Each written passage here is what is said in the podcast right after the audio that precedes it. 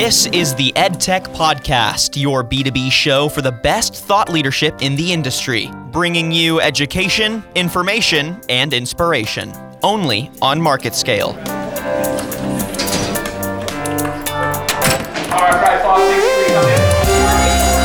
They're no longer sitting there with a pen and paper. Virtual reality is an interesting medium where students can access a wide range of content.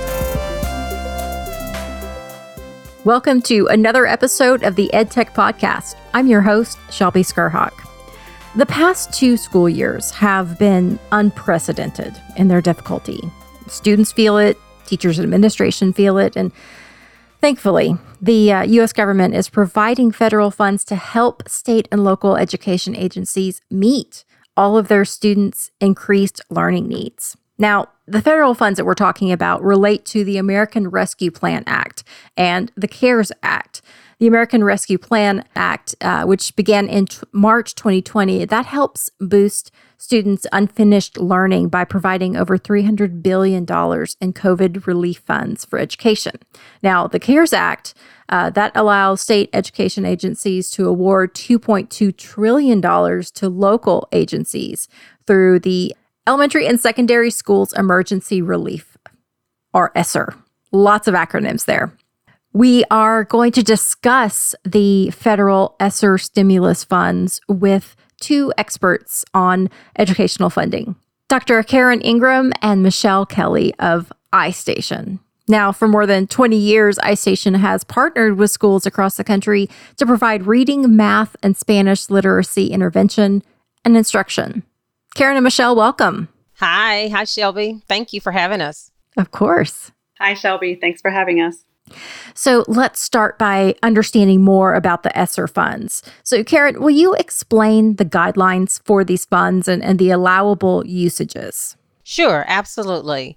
So, when we remember that the effort began March 2020, and so we start with that, and then we understand that the funds, and there's three parts here. So the funds for ESSER 1 under the CARES Act must be used by September 30th of 2022, which is within one year of receiving the funding.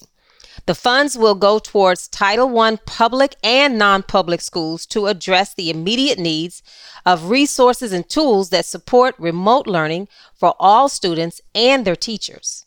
Then there's ESSER 2, so with ESSER 2, additional funding was added to expand investments on items like addressing learning loss, and it names specific areas of implementation.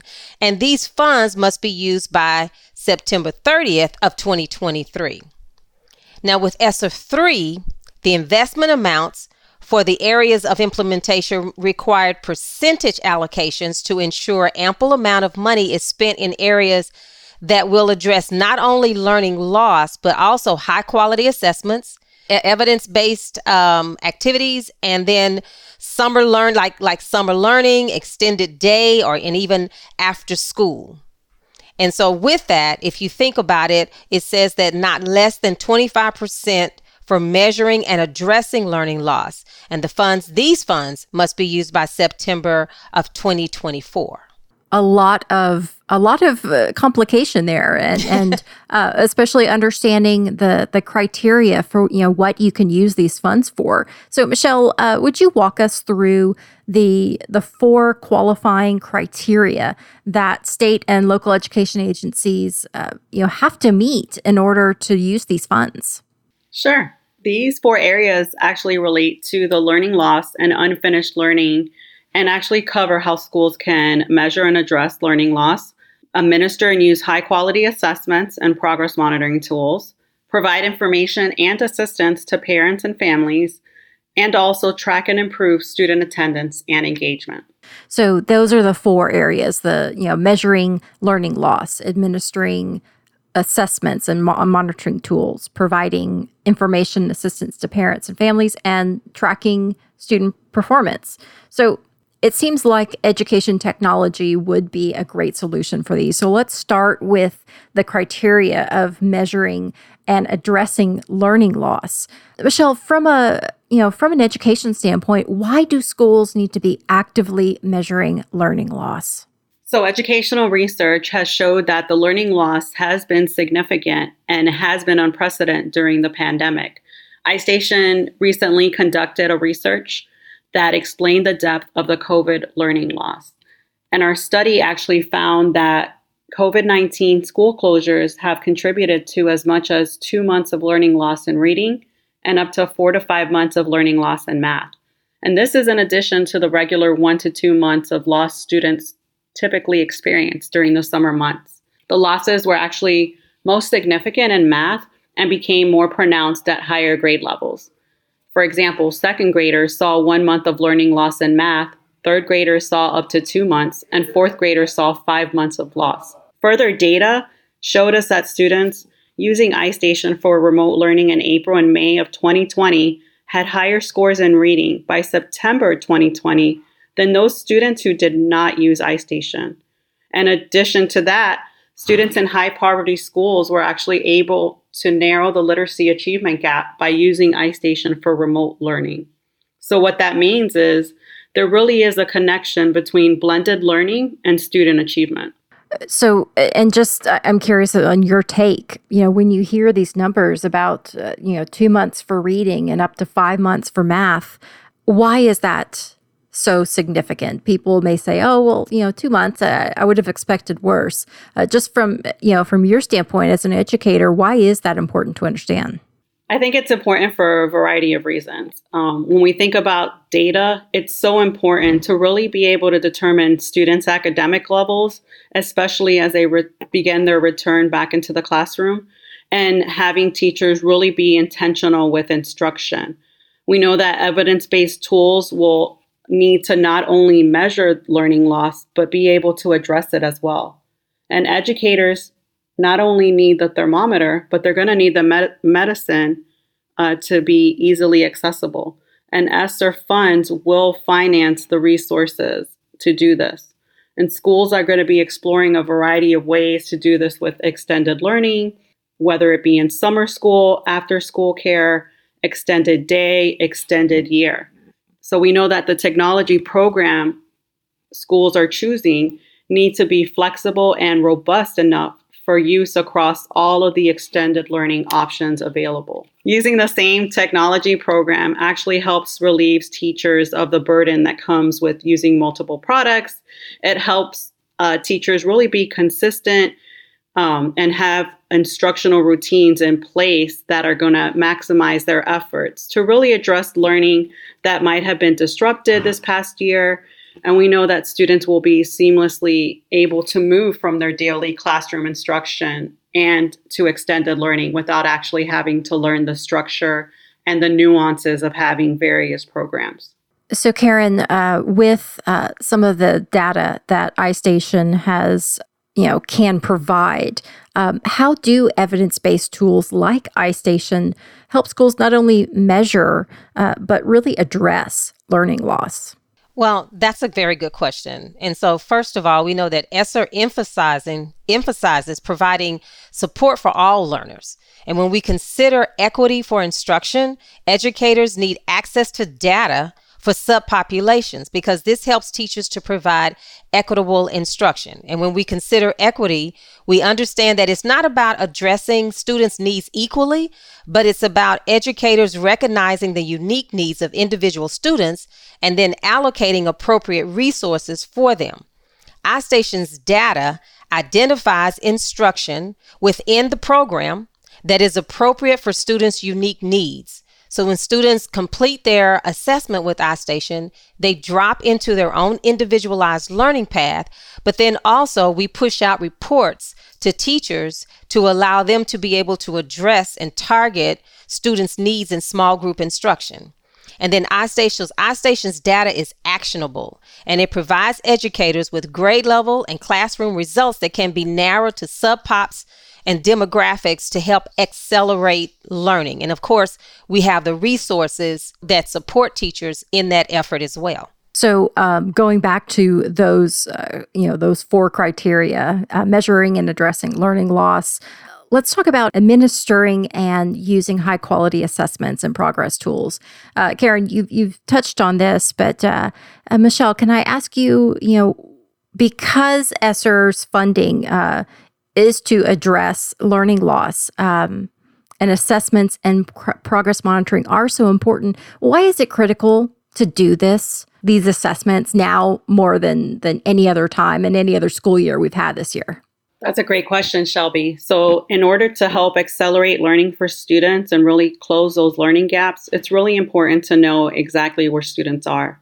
Research is showing us that the more data points educators have on a student, the better picture they're able to paint of where those students are in terms of their learning. Some of the states put off summative assessments last school year because of the disruption in learning towards the end of the school year. But as students are slowly returning to schools, teachers are going to need to shift their thinking. What a second grader looked like last year may not be what a second grader looks like at the end of this year. Not only will educators need access to real time actionable data, they're going to need to use high quality assessments to produce that data. And these assessments should not be cumbersome to administer and will and allow educators to do more frequent temperature checks through continuous progress monitoring. With additional uncertainties around students' abilities, teachers will need the information from continuous progress monitoring to consistently monitor the effectiveness of their core instruction. The third and fourth qualifying criteria for ESSER funds involve providing information for parents and improving student engagement. So, this has probably been the most challenging for teachers and administrators these past two school years. So, Karen, how does education technology like iStation help solve these challenges? Shelby, first of all, I think we have to keep in mind that when we're educating students, it involves a community. If it mm-hmm. involves a community of assistance, and so it's not just about that child, but it's also um, we've got the administrators, we've got the teachers, um, and then we also have the parents or guardians. And so iStation provides information, informative data for every stakeholder. But we have to keep in mind that each one of these stakeholders needs that information for different reasons. And so we also know that data drives instruction and can benefit all the parties involved in the educational process.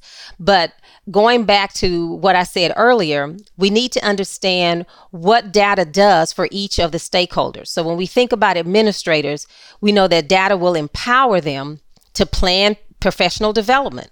And that professional development will help teachers to strategize, to address grade level needs, and prioritize instructional coaching needs to strengthen teacher effectiveness, especially uh, that's going to be crucial as kids come back to school. And then we know that data helps teachers to feel empowered because then they're able, as I said earlier, they're able to use that data to target specific needs, instructional needs of students, and provide purposeful instruction. And then, of course, students feel empowered because then they take ownership of their learning. You know, in iStation, we even have a feature that allows students to see their actual scores as soon as they complete the assessment and even see their goals, um, their upcoming goals. And so we make, we, we make them a part of the learning process. And we, we know that research shows that when students have ownership of their learning, it boosts their motivation and their engagement. And then Finally, when we think about the parents and the guardians, when they get data, and we do have a dedicated, iStation has a dedicated parent portal that allows parents to monitor the growth of their child. There's also resources for parents to use um, within the parent portal, fun, you know, fun stuff like flashcards and games uh, that that address the specific needs of their child. And we know that with that, parents are empowered to participate in their child's learning and they're able to stay informed of how their how their child is progressing. Well you said it. I mean all of these ways to uh, to create ownership uh, over the education experience and, and you know giving students that information giving them the tools to you know see it for themselves i, I think is uh, is a fantastic approach. Absolutely a lot of fantastic information here. So, uh, Karen and Michelle, if listeners have questions uh, that they want to reach out, where can they find out more information? That's a great question, Shelby. So, listeners can go to www.istation.com forward slash contact, and they will be able to select uh, the appropriate tab to find out more about iStation and how we can help support students. Perfect. Well, thank you so much for joining me today. Thank you again. Uh, this is. Um, I, I, just love talking about any information that's going to support um, educators and empower kids. Yes, thank you, Shelby. It's been a wonderful conversation. And thank you, listeners, for tuning in to this episode of the EdTech Podcast. To stay on top of all things EdTech, subscribe to the podcast on Apple or your favorite podcast app to be notified whenever a new episode drops. Until next time, I'm Shelby Skrhak.